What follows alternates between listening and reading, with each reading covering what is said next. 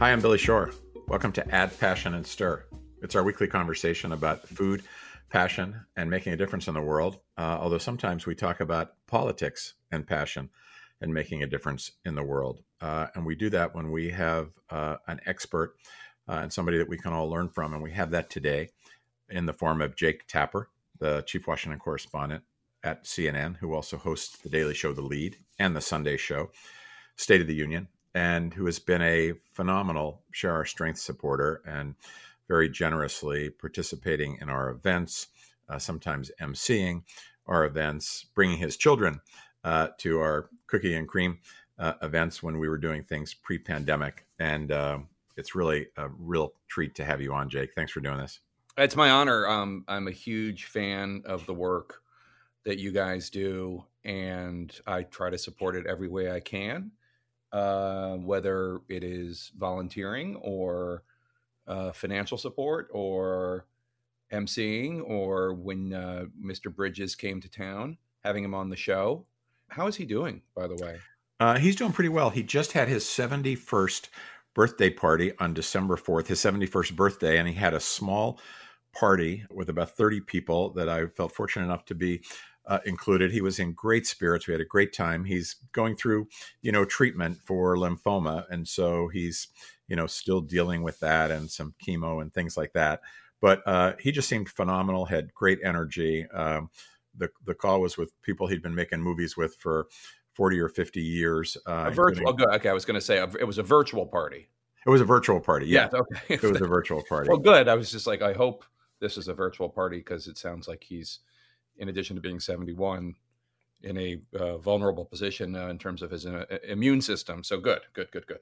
Yeah, as you can imagine, for somebody like me, maybe you would be the same to be a fly on the wall when uh, all the the principals who were involved in making the Last Picture Show oh. telling telling war stories about the Last Picture Show. And I know you're a guy that likes war stories, usually political ones, but uh, I, I could have just eaten it up all day. Oh no, I'm actually. Uh, I went. I'm a journalist, obviously, but my my uh, after college, I went to USC Film School for a semester. I wanted to be a, a movie maker, and um, it turns out that uh, I still have a foot in it because I, you know, I write novels and and and books that uh, a, a nonfiction book I wrote was turned into uh, a movie, The Outpost. But beyond that, I'm just a huge cinema buff, and The Last Picture Show, obviously, um, just one of the best, most brilliant movies of all time. I'm trying to think. So I, I mean, I could just go down the cast. Was you remember so, Sam the Lion? Yeah. So he was he was there. Uh, he was not on the call, no, oh, okay. but he he was like I I thought he you know stole that movie in many ways. Not to mention Cybill Shepherd and you know just everybody who was in it was amazing. Yeah, oh, such a great movie. Peter Bogdanovich was on the call and at the party. Uh, he's well, now eighty one. Cool. And you know they made a second, uh, of course, uh, they made a sequel, and they're actually talking about uh, making a third off of one of Larry McMurtry's uh, more recent books called Duane's Depressed. So it goes on and on.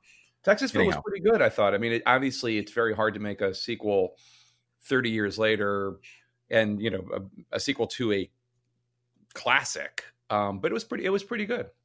Well, I will tell Jeff you asked about him, and he'll be. He'll. I love that guy. Such a good man. Really great guy. Uh, and I mean, speaking of cinema, you know, you've got a relatively recent novel called The Hellfire Club, which I think is uh, is that being adapted by HBO Max?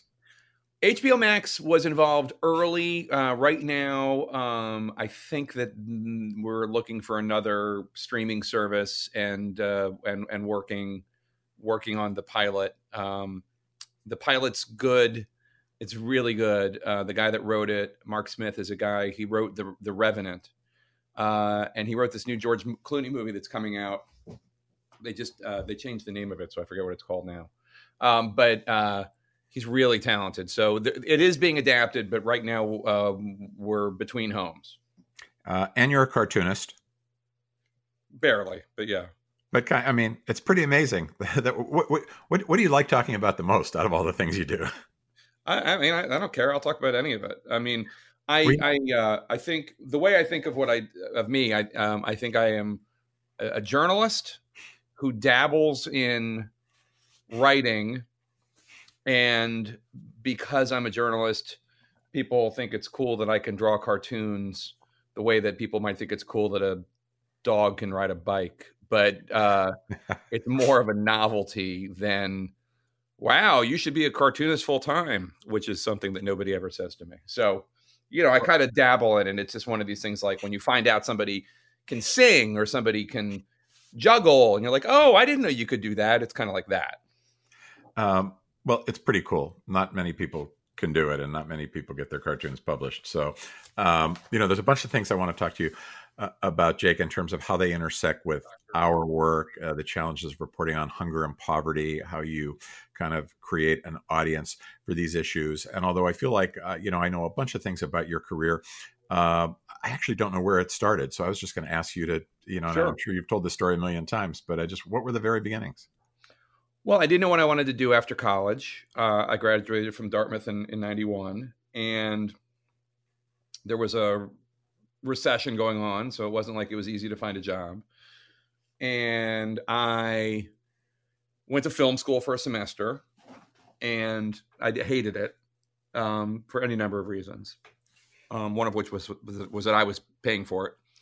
So um, after a semester, I left, and basically was kind of just like wandering in the desert for eight years in terms of trying to figure out what I wanted to do and doing public relations and being a press secretary, a whole bunch of stuff like that. And then um, started doing freelance writing. And my first full time job in journalism was I worked for a guy named David Carr, uh, who went on to become a, a fabled uh, uh, media reporter for the New York Times. He's, yeah. he's since passed away but he was the editor of Washington City Paper. So that was my first job. Was I was a writer for Washington City Paper, and from there it was uh, Washington City Paper to Salon.com, which is right now uh, a, a progressive website, but at the time it was more like a kind of it was it was definitely left leaning, but it was also you know it ran conservative voices, liberal voices, mainstream you know moderate voices, straight news, all sorts of stuff. And it was during the the uh, dot com bubble. So um, anyway, I was there correspondent, and then I started doing some TV.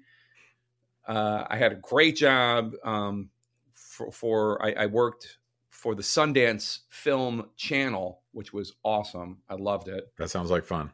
Yeah, that was fun. Covering the Sundance Film Festival for the Sundance Film Channel was amazing. Um, and then, uh, and then I had a reel by then, and I and um, I, I w- went to work for ABC News. So from my first like full time news job in TV was ABC News. It started in two thousand three, I think, two thousand three, and then um, I was there for nine years, and I wanted to be an anchor, and there just wasn't that job for me available at ABC News, um, which is, I guess, a nice way of saying that they didn't think of me as an anchor. And and CNN did, and they they hired me, and I, I was Jeff Zucker's first hire when he started running CNN, and um, so that was I started full time right after inauguration day 2013, and uh, that's it. That's how it all started. Uh, and there aren't there aren't many of those jobs, right? I mean, that's a tough thing to want to be an anchor. I understand why people want it, but that's just there aren't many of those slots. Um, there aren't. There are more of them at, at a at a at a cable news channel than there is at a network news channel. Um, but yeah, no, it's great. And then you know, it's a wonderful opportunity, and it's it's also something that you know I kind of was learning as I went. Even though I'd done some anchoring at ABC News, I'd never been a full time anchor, and you know, I I I think the, the show and I have progressed a lot and changed a lot in the last nine years or however long it's been at CNN. I think if I started in 13, so this is at the end of my seventh year or something like that, eighth year. And um, yeah. And What's that been, learning curve like, Jake? Well, I mean, it's it's tough because anchoring is different from reporting and broadcasting is a whole other set of skills um, they call it broadcasting, but what it really is is is how you present the news to the world. So there's a performance angle of it, and that can be. And I talk about this a lot of times with when print reporters come to CNN and join. I, I talk to them about this because it's a hurdle because you it's again it's not you're not acting it's not acting but there is a degree of uh, how do you present this news? So there is a degree of performance in the same way that somebody in radio has a radio voice, or they decide how they are going to communicate in radio, or how is a print reporter going to write their first graph. So that is something. Uh, and then also just being a leader, being a leader on TV, the leader of your show, the leader of your staff. How do you deal with other reporters?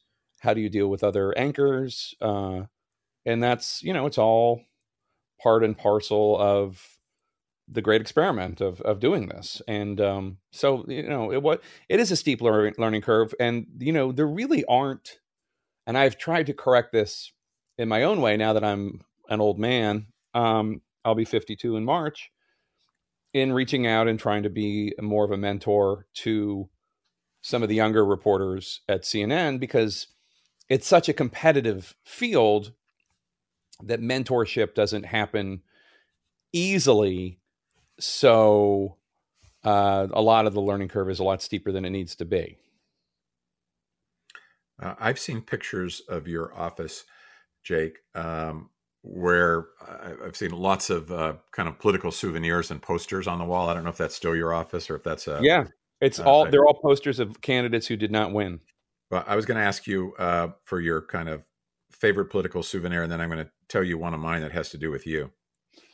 Well, it has. I have a. Um, a, I mean, the the poster is a bunch. The, the room is a bunch of posters and banners and handkerchiefs because that was also a thing in the 1800s of um, losing candidates, people who ran for president and lost or didn't win. They're um, some of my favorite people, by the way. I'm sure. I'm sure. There's having, having worked for quite a few of them. I'll bet. No, I know that actually. So, so, um, I guess the I mean the, the the most special one is the autographed letter and photograph that Gary Hart sent me in 1984 when I was a uh, 15 years old and I had uh, gone to an event that he had and gave him a drawing I did of him, a cartoon I did of him, and then I wrote him a letter asking for an interview for my school newspaper, and he turned me down. So it's a letter from Gary Hart uh, turning me down for my interview request. But I get the but the and the oldest of the oldest uh, thing I have is a is a uh, Henry Clay poster, which wow. is from like I think 18, 1844 uh, but the coolest one I have, I really have. I mean, like it's a. I'm very proud of this collection. I'll have to bequeath it to to my alma mater when I die because otherwise it's just going to end up in a box if I give it to my kids uh, or my wife. Uh, but I have a really cool giant Al Smith poster from his presidential run uh, that I just randomly got on eBay when I started this collection in I don't even know 2003 or something like that, just for a steal um, before uh, the collection business really started bursting uh, go, and booming, uh, going through the, the roof because of the internet has really done has really um, priced a lot of collectibles up because there's so much more of a world where people are w- willing to bid on things. The, I, have just noticed just in the last couple years, as I'm also a big fan of Jackie Robinson and just the price of his his baseball cards are just going up and up and up and up because so many more people are bidding. Uh, who anyway? Who, who, tell me about your favorite political. Well, our, our, ours intersect, uh, and you can probably guess it by now, which is I am in possession of a letter from a 15 year old Jacob Tapper Come on. to Gary Hart. Yep. Come on. yep. Uh, and I've got this letter. I don't have it on me right now. Do you really uh, have that? I've got that letter and I'm going to have to send it to you or send you a copy. I think I want to keep the original, but it's the letter you described. I thought it was a 13 year old Jacob Tapper, but it might be 15 year old uh, writing to Senator Hart. Uh, just as you described. And I, you know, I was trying to think uh, in anticipation of talking to you today where we got that letter, and I'm pretty sure it came out of a, a box of Hart files. I was trying to remember if possibly you had unearthed it and sent it to me, but you wouldn't have it because no. you mailed it off. So no, I haven't anyhow, seen I'm going to make sure you get a copy of it. Yeah. Oh was, my God! That, no, I, had no like, idea. Yeah, that is so. And I kept looking at the funny. name Jacob Tap- you a picture Tapper. Jacob Tapper. That sounds familiar. Of course, I only think of you as Jake, like everybody does. So uh, right. anyhow, I'll, I'll, make sure you get a copy of that. Kind of. Oh, fun. Oh, that is unbelievable! I I'm trying to think. I mean, like he ran for president in 84 and 88. So it was 84. It had, I had to have been, I might have been 14. It was eight, 14 yeah. or 15, somewhere in there. Okay. Um, that is so funny. It was this event he did at the Please Touch Museum, which is a children's museum in Philadelphia. And everybody there was like under nine, under eight. And then I was there, I was 15. I felt very awkward being there, but I was a huge political junkie and a big fan of, of uh, Senator Hart. Um, who I've told this story to. He has, I have since gotten interviews with him on CNN, and uh, he's a he's such a a, a brilliant guy. And uh, well, that's a whole other conversation, you and me about Gary Hart. Well, our paths might have crossed then, because you know, as I, as I think you know, you know, back in the day, I was what was called a, you know his body guy, and so I traveled Yeah. everywhere he went with him from 1982 on, really until he got out of politics in '88. Um, so we, we we might have crossed paths in Philadelphia. Who knows? That's funny. Well, you probably if you were there in '84, then I, I'm sure oh yeah, I uh, was there. you were just like keeping an eye on who's that weird teenager with uh, in the in the crowd with all the kids. Uh, someday I'm going to have to come see your your posters. I'd love to see them. I've seen the Oh, pictures. and It, it makes my mouth water. I, I love that kind of stuff. So, um, hey, uh, before we get into uh, wh- how your work intersects with our work at Share Our Strength and the No Kid Hungry campaign, uh, the other thing I have to ask you, even though we you know we could talk about it for hours and we don't have hours, and I know you talk about it a lot, um, and you alluded to this in a way, is just uh, I just would love to hear firsthand your take on uh, media journalism has changed so much, even in the relatively short span of time that you've been doing it. Uh, how do you process it? Where do you think it's going? What do you feel good about? What do you feel bad about? I mean, it's changed just in the last four years, much less since I started in journalism in the late 90s or started in TV journalism 17 years ago. I mean, it's just, I, I, I feel, um, I feel conflicted about where it's going right now. I feel like there is the potential for TV journalism and journalism in general to get better and become amazing. And and I say that because um, I think there is the capacity for people whose eyes have been um, opened during the Trump administration to stay engaged and stay outraged. Um, so, for instance, very few people were expressing outrage about um, the Obama administration's deportation policies or putting minors in cages.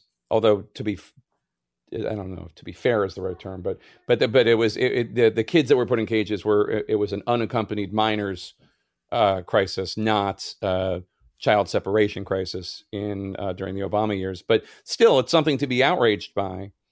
And I feel like there is a degree to which maybe both the public and the media, the news media, can be consistently outraged, not only when Trump does something so over the top, but also when things that were maybe we got used to or or things that maybe some people in the media wouldn't be as outraged by because a democrat did it as opposed to a republican or or just whatever. If maybe if our our antenna are up and our sensitivities are heightened maybe things maybe journalism can can be even better which is not to say that there weren't journalists who were doing it right this whole time but i think that there's a potential for it to be even better that's one Yeah. Okay. that would be the path I would like.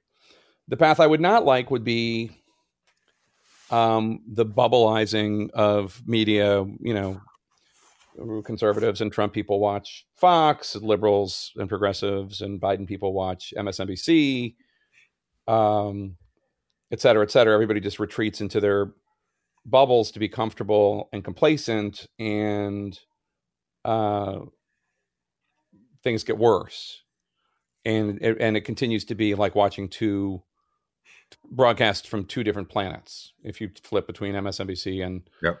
and uh, and Fox. So I don't know where we're going to end up, but that's where, where we are. I think.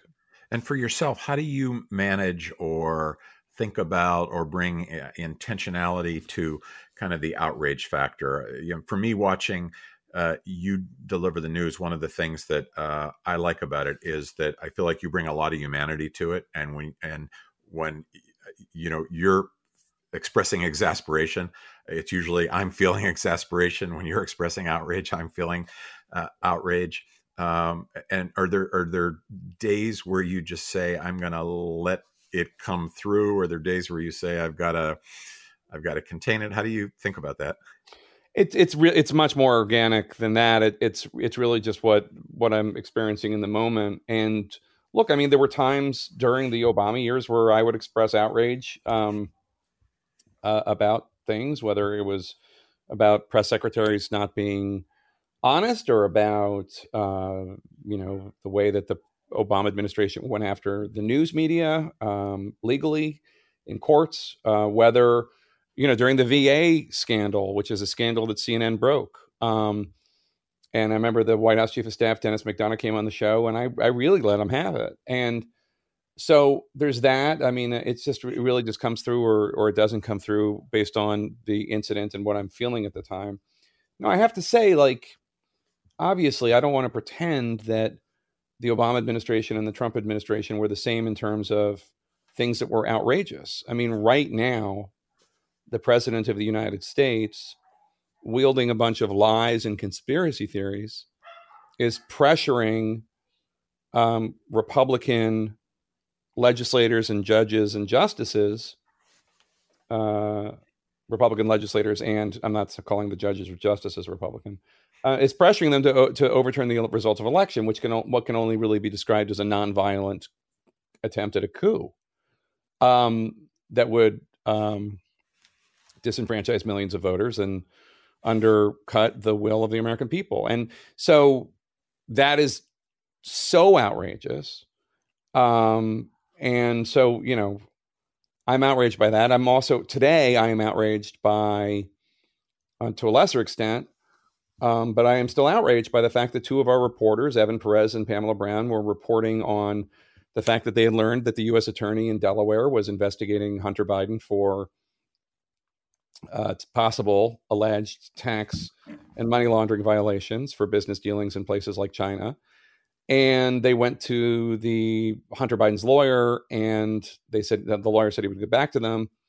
And then next thing you know, the Biden transition team is putting out a statement and you know getting the story out mm-hmm. on their own terms mm-hmm. uh, with spin and everything. Now, look, it's not the same thing as trying to stage a nonviolent coup, but I do find it also outrageous. So that's also one of the things that like has been uh, a challenge to balance um, throughout this these four years and will continue to be, which is uh, not allowing the way that Trump has degraded so many norms and standards to numb us to, you know, garden variety violations of norms and standards. As a journalist, you think you're to, will you miss anything about the last four years, just in terms of the intensity? Everyone's kind of predicting, you know, where that the life is going to be a, a, lot more normal in terms of our news cycles and politics. Um, will, will you have to decompress? I mean, I, I, uh, it's been, um, no, I don't know that I'll miss it. I mean, I think, you know, I think what will happen is a lot of the people who have loved me for the last four years will hate me. And I think a lot of the people who have hated me for the last four years will uh, find a, a, grudging respect or so, suddenly find themselves retweeting me a lot more often. But we're not there yet. And that's kind of just par for the course. I, I, will I miss anything?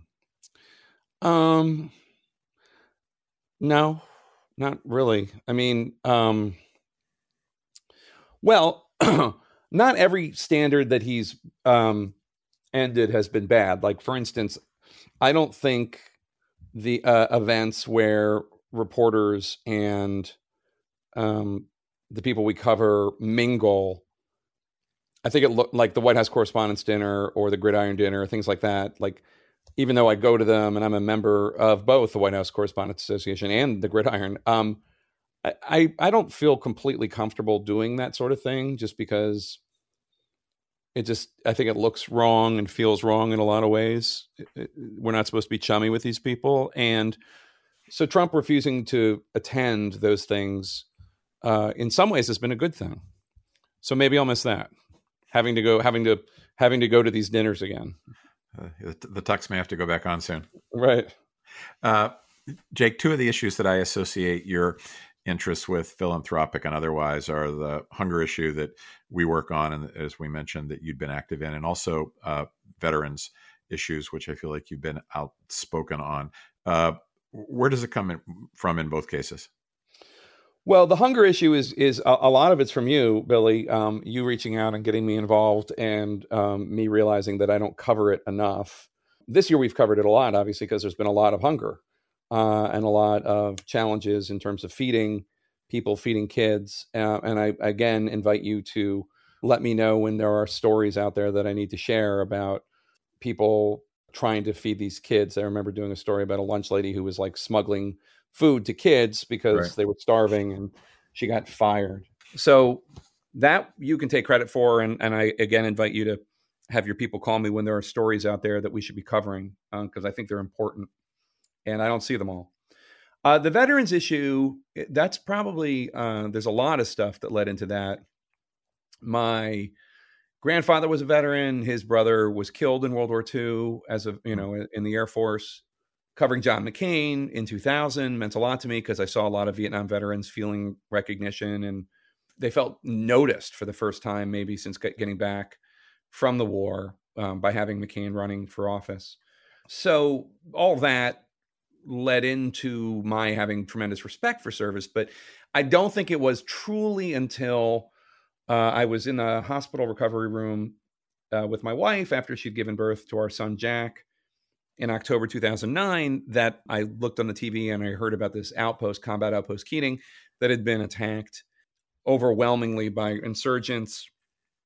And there was just something poignant in the moment of holding my son and hearing about eight eight American sons taken from this earth and I wanted to know more about combat outpost Keating. Everybody kept saying nobody knows why they put an outpost there at the bottom of three steep mountains, so close to the Pakistan border.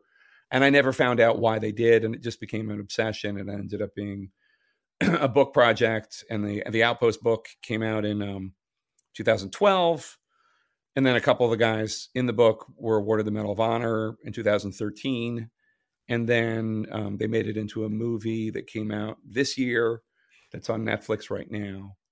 And just getting to know it was just it's just the biggest journalistic project I've ever worked on in more than 200 interviews and I traveled to Afghanistan a couple times and you know came face to face with um, the, the loss and the sacrifice and just heartbreaking stories uh, of our fellow Americans. And that just opened my eyes. And then from there, it just became something that I just was much more aware of. And um, one time doing a story about a guest of, uh, I guess it was then President Obama at the State of the Union, a, a wounded veteran.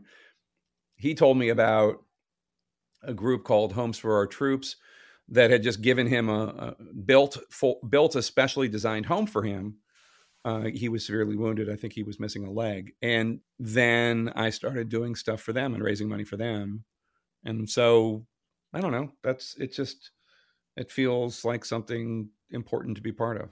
And you talked about um, how uh, MSNBC and Fox News can be uh, almost like you know two parallel universes that don't intersect. I sometimes feel the same way about the community of our armed forces and uh, and those who who who don't serve, particularly during uh, wartime. There's so little sense of the sacrifices that military families make, including many military families who experience hunger but it's just you know it's just such a completely different world. And you know you've got the vast majority of americans particularly young americans who are not engaged in military service. And i feel like everything that we can do to help people understand that world is so important because it's an incredible commitment to this country. And most of us have very little you know we don't cross paths with it. We don't intersect with it.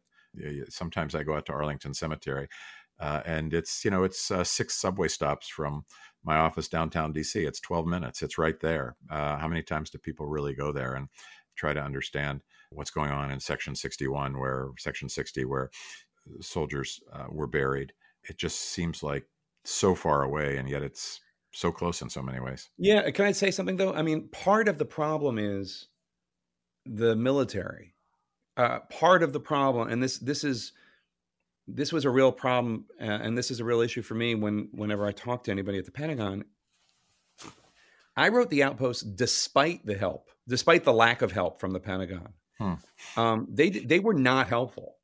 Public information officers do not. I, I mean, I don't know what it is. If it's because of Vietnam or or just bureaucrats or whatever, but it, it's not easy to get information from the Pentagon uh, about like individual stories of heroism.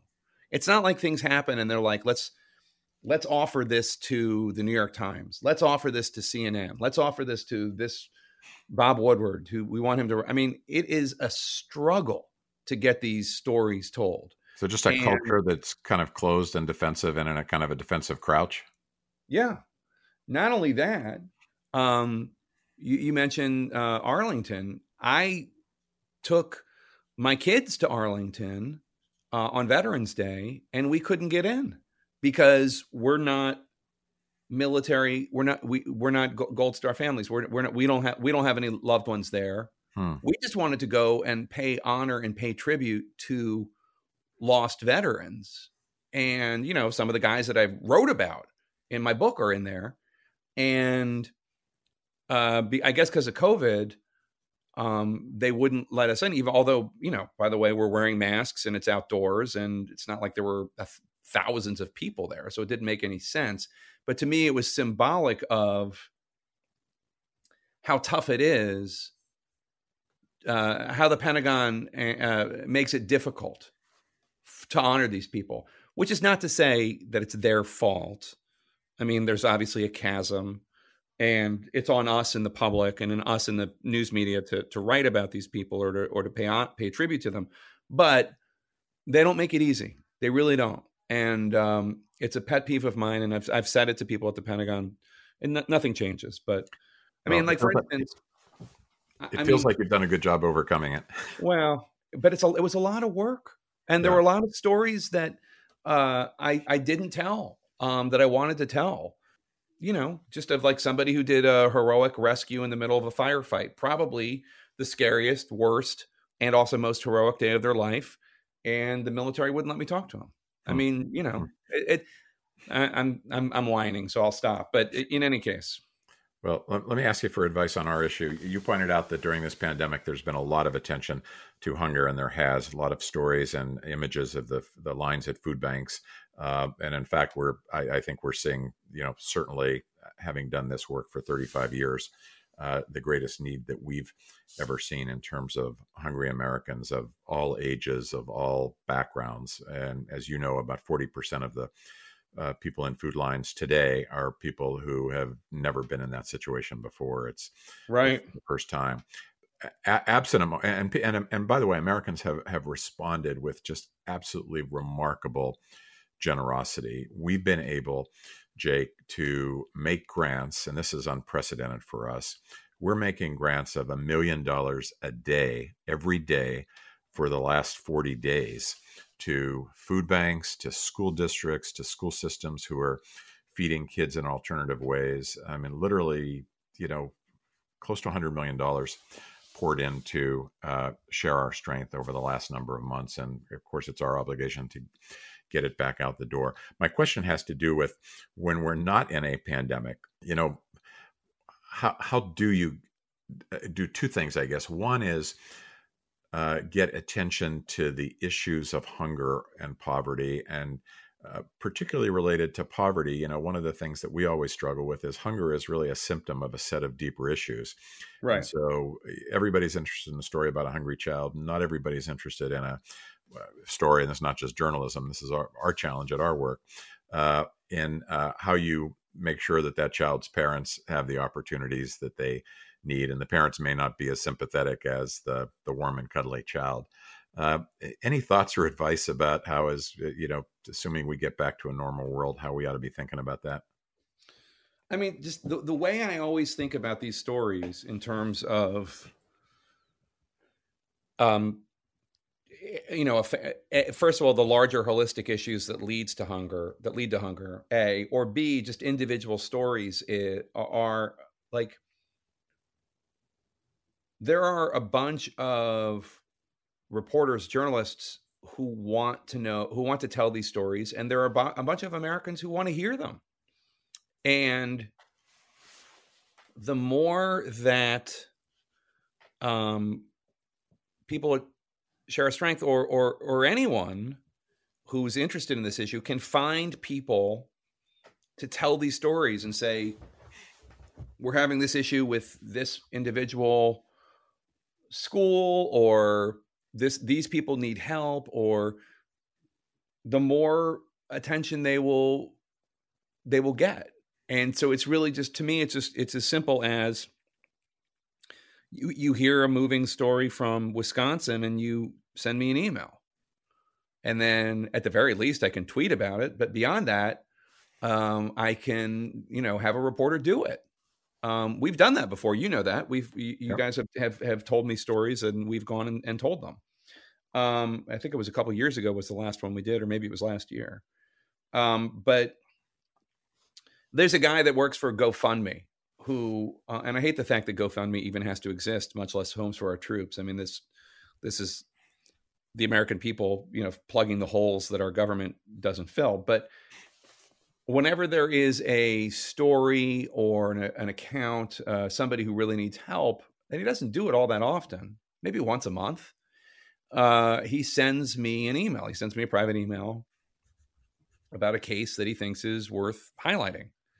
And I will tweet about it. And, you know, it gets money. People see it. Yep. And um, I, I, there was another time I was at some veterans event and somebody talked about how they needed volunteers for an event having to do with veterans and they reached out to me and I tweeted about it and they got like this is just I think it was in Minnesota and they got like 47 people showed up. Yep. I, I think there's it. just a tremendous amount of goodwill out there and it just needs to be tapped and social media is not all bad. It can it can be good. It can be used for good. Um and so I just urge you to find people like me and others um, at other me- media organizations to tell the stories. Um, and you know, the main thing for for anybody in journalism is it, we need we need a story to tell. You identify the needs and you have the campaign and your organization, but what the American people need to know is show me somebody whose story I can understand and I can try to understand understand it that way. Like I could I could do a piece about you know the war in Somalia or the you know or or the war in Yemen or whatever but like it's an individual story from Yemen or in Afghanistan it's an individual camp. I'm going to try to understand the war in Afghanistan by looking at this one camp. And that's how people understand problems is by looking at is by going big by going small. So the more that you can do that and help me people like me tell your stories the, the better i think well it's so important and i'll try not to abuse your uh, email contact because uh, you've always been so responsive. But you know one of the things that i think is so to me powerful about the hunger issue is it really is all about and this is true of other issues as well but in our case it's all about awareness and creating political will because you know we have no shortage of food in this country. We have no shortage of food programs. Kids in america aren't hungry for the same reason that kids around the rest of the world are hungry. We have everything we need. Uh, to me this is the, the most solvable problem that there is. And even in the uh, course of this terrible pandemic i would argue that the, the the aspect of it that is most solvable is feeding people because you know we worry about shortages of vaccines and ventilators and everything else. No shortages of food in the US no shortages of food programs like SNAP or school meals so having the political will will to connect people to them and we've seen that political will grow certainly during uh, the pandemic because of the increased awareness um, so all that to say what you already know, which is you, you, play and your industry plays an absolutely vital role in. But use me more the will. Use me more, Billy. I mean, like, send me more emails. Send me more. Even just like the very i mean the very least i can do is just to tweet out a story. And like i'm followed by and this isn't bragging or anything i don't think this is any some great accomplishment and it's nothing compared to like you know taylor swift but i'm followed by 3 million people. A lot of those people are journalists. Yep. a lot of those people are journalists local tv and print journalists and if i i've seen it happen that i will i will tweet out a story that somebody brings my attention to and it gets local news coverage because it, that's not some great achievement by me. I just happen to be in this place at this time with this platform, but it'll happen. And like, and and the American people, just like people worldwide, I, I just believe in my heart are fundamentally good, and they want to solve the problem. They want nobody supports child hunger. Everybody wants to help. So it's just the more you can help get the individual stories out there about this lunch lady who got fired because she was feeding a kid secretly or you know whatever just any story that highlights the issue. And you can help the problem of child hunger by donating to blah blah blah you know anything like that. I'm i'm always here. Well thank you. Uh, last two things i, I want to ask you about. One, one relates to exactly that as kind of a student of political history and a really astute student of political history how do you think about where the the energy that drive drives change comes from? Do you think of it coming from the top, from the grassroots? Obviously, that it meets somewhere in the middle. Uh, we've been focusing on, as, as, I talked about, political will and the role of uh, awareness in the media. We've been focusing on, you know, creating a larger uh, base of people who care about uh, this issue. What, what's what's just your own observation about political change, whether it's climate change or hunger or veterans issues, uh, in terms of what's what what are the key foundational elements that you have to have? Well, I mean, one of the problems with a lot of this stuff, especially in this day and age, and this I I do worry it's getting worse, is um, a common set of facts. Um, so you know that that that has been a problem with climate change and that's changing now because the facts are just so obvious and people see it. But um, you know, we're we're in a war over facts in the news media and politicians too. And so um, I mean there's a whole right now two of the biggest stories are fundamentally about that. People who deny COVID and and the seriousness of it and people who deny the election results. And in both cases, the leading purveyor of disinformation is the president of the United States, who is very powerful and has a lot of people supporting him. I'll be honest, um, Billy, I'm amazed that we made it to December 2007, uh, 2020, and President Trump has never voiced skepticism about the Holocaust. Hmm. Honestly, like th- that that was like one of my greatest fears is like wow. at some point and I guess we should be happy that um Ivanka, I, hope you're not giving him the idea right now. No, no. I, I, I think that Ivanka and Jared are probably a safeguard against it. But like, he has been a, a conspiracy theorist about so many things. Um, that I like it honestly was like a big fear of mine that he was somehow at some point going to give voice to that deranged conspiracy theory. So I'm glad we ne- I'm glad we never got there. Yes. I'm not going to give him points for it, but I'm glad we never got there. But but the idea of having a common set of facts. For instance, I have heard, and this this just something that touches on your issue is whenever I repeat um, online on Twitter, like uh, the, about what a food insecure kid is. Um, a bunch of professional skeptics, not conspiracy theorists, um, some of them just like in a healthy way, people that you know want to like poke and prod anytime anybody uses a term like food insecure. What does that mean? Um, that people are very skeptical about the media and people are very skeptical about powers that be and they don't know what things mean and i think the more explicit any organization can be about what they're talking about, the better. Um, so I'm not saying don't use the term food insecure, but but I, I would just define it. Yep. You, You know, know, I- people- I've people- actually never been a fan of the term because it's really a socioeconomic measure. People want to know are kids hungry or are they not hungry? Right, right. Not what it means is well, you you define it because I, I think I know what it means, but you, you're the expert, so you tell. What does it mean to for a kid to be food insecure? Yeah, and it's it, it's an it's an important metric, but it's I don't think it's the consumer facing metric we would use. And and what it's based on is the Census Bureau asking a battery of uh, 18 you know very specific questions about uh, you know and as I say, it's a socioeconomic measure. Is there a, a period of time uh, towards the end of the month or at any time in the month where you feel you may not be able to uh, make your grocery dollars stretch to feed the entire family? Is there a time at which you've taken shortcuts? um, cooking meals uh, because you were concerned that you might not be able to uh, afford to feed your family for the entire month. So you can have this paradoxical situation, and I've, I've actually seen it in very real and specific instances in which a family presents legitimately as food insecure. They're living on the margin and they're under t- terrible economic stress, uh, but their kids are getting three meals a day. Uh, they're getting a school breakfast, they're getting a school lunch, they might be getting an after school snack.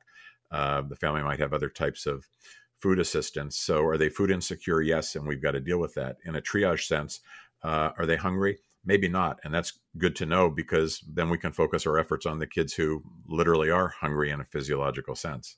It's hard to Yeah. tease out, obviously, but uh, but it, but it's I, I. I, just, I just think that the more that people understand what hunger is, people don't understand. Um, well, she fed us uh, macaroni and cheese on the 29th because it was cheaper. I'm not, I'm not trying to be glib about it, but like people just want to know what the facts are, and and I think terms like food insecure uh, obfuscate more than elucidate in some ways. Yep. Uh, Um, so I, I just that's the only advice I would give to you is just like eh, nobody wants us to be a problem. I mean, like as as you and Jeff Bridges said last time you were on the show, like this is something everyone can agree shouldn't be an issue in the United States. Um, and you and your organization have been scrupulously bipartisan and worked so hard so that uh, I've heard Senator Pat Roberts uh, be honored at your events and Yep. on and on. Uh, very conservative Republican senator. Although in, in today's world of Republicans, I don't know if he's very conservative, but it, but generally speaking, I think of as a very conservative Republican.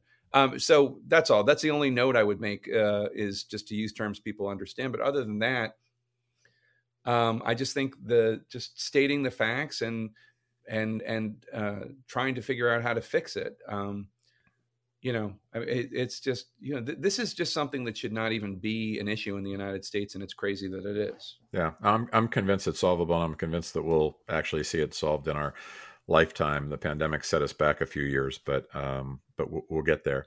Uh, you've been super generous with your time. We've got to wrap up. I was going to ask you if you've got a a a tip to share about how, in the midst of a pandemic and an all-consuming presidential campaign, uh, you, Jack, Jake Tapper, managed to stay physically and mentally healthy. Any strategies, pandemic strategies that we should know of that we can share?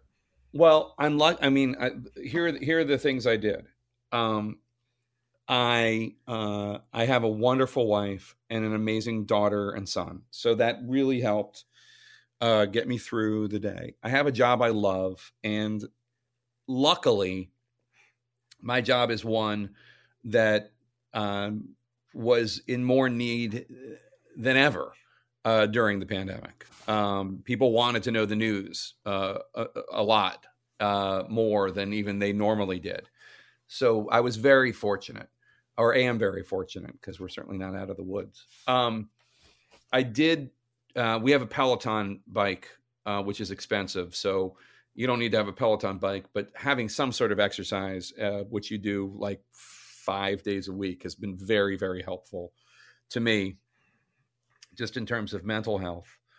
Um, and I had a side project in addition to my job. Um, I was working. You talked about the Hellfire Club. I finished the sequel to the Hellfire Club um, What's that going to be called? during this pandemic. It's called The Devil May Dance, and it's uh, it will come out in May. Wow. And I didn't have a commute from March until uh, August. I did the show from my home.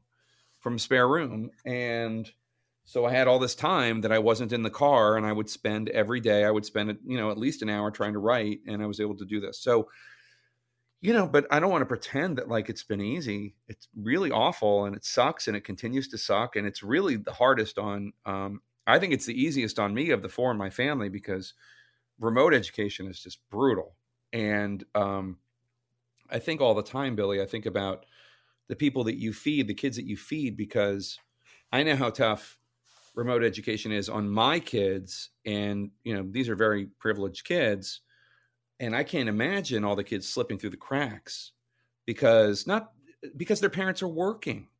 Um, or their parents are having a tough time during the pandemic, or their parents are, you know, frontline healthcare workers, uh, nurses, or paramedics, or their parents um, are minimum wage workers, and they're, you know, or, or they're at meat packing plants or whatever. And all these kids who maybe they don't, in addition to being food insecure, they're they're they don't have good Wi-Fi, or they, you know, or they don't have a good computer, or they don't have adult supervision, or they're miserable, or so. I mean, I just really, really worry that's really one of the issues I the, the, my biggest concerns about this pandemic, and in, in, addition to obviously the health ramifications and the economic ramifications, is I'm really afraid we're, we're going to lose like tens of thousands of kids who are just going to check out uh, or be emotionally scarred because of the shutting down of the schools, which is a whole other separate conversation for another day. Yeah, and and you know some of them already have Jake. If you talk to you know school administrators, the number of kids for schools that have gone online who just just are just flat out not showing up at all. I don't mean like logging on and not paying attention. I mean not even logging on. It's uh, it's frightening. Um, one thing I should tell you, since you mentioned Peloton, you may live to regret it. You might have just accidentally pedaled into uh, something. We do an uh, annual event when there's not a pandemic going on called Chefs Cycle. Uh, it's 300 chefs who who ride 300 miles on their bikes, 100 miles a day for three days. Um, and we have some non-chef stragglers like me, for example. Uh, two years ago, we had the singer Pink, um, and so uh, we may be coming after Jake Tapper someday if uh, if you're in that good a shape on the Peloton. I didn't say I was in good shape. I just said I did it. hey, Jake, uh, last thing. We usually talk about food on this podcast. We didn't today, but uh, I was going to ask you if you've just got a favorite restaurant that we should know about. I sometimes spy you a, at a Connecticut Avenue restaurant that I'm not going to mention because I don't want people to bug you while you're eating outdoors there. But uh, is there a favorite place where you and your family go? Well, we um we there are a ton of restaurants uh, that we go to. Um, uh, we go to Parthenon, we go to Bucks Fishing and Camping, we go to, but you know, we've been eating in so often uh, because of the pandemic. Yeah. Um, yeah. No, it's it's really a, a post-pandemic question or a pre-pandemic question. Yeah, it's really because because there's so many. We're eating this Israeli food tonight that is so good, but I can't tell you the name of the restaurant. I just know Jen, my wife, uh, orders from there like once a week. Um, uh, Spices in Cleveland Park. I love that place. I'm I might be the only one in the family that loves it, but Spices in Cleveland Park. Um, and oh, I don't know. I'm well, I don't have any refined those, palate. Those, those, are all those are all good ones. Uh, and Jake, I hope you'll thank your whole family for me because your entire family has been involved in Share Our Strength and our No Kid Hungry campaign, and it, it's really wonderful to see kids embracing these values and knowing that there's a, a next generation that's going to support this. But it's great that you've done so much for us as a family, in addition to what you've personally done at our events. So uh, please pass along our thanks. Well, thank you for the great work you do, Billy. I really appreciate it, and uh, you know the affection I have for you and Debbie and and Jeff and and and the whole gang there. So I'm sure you'll be in touch soon, and and keep keep using me however you can use me. We will. We're so grateful to have this opportunity to talk to Jake Tapper from CNN. Uh, he's got a daily show called The Lead. He's got Sunday's State of the Union, and he's got a new book coming out, which is a sequel, I guess, to The Hellfire Club, and it's called The Devil May Dance. So, congratulations on that. Uh, Jake, thanks for being with us on behalf of all of us at Share Our Strength and the No Kid Hungry campaign, our team there that helps put together all of our communications in this podcast, and our producer at District Productive, Paul. Uh, thanks for listening. I'm Billy Shore. This has been Add Passion and Stir.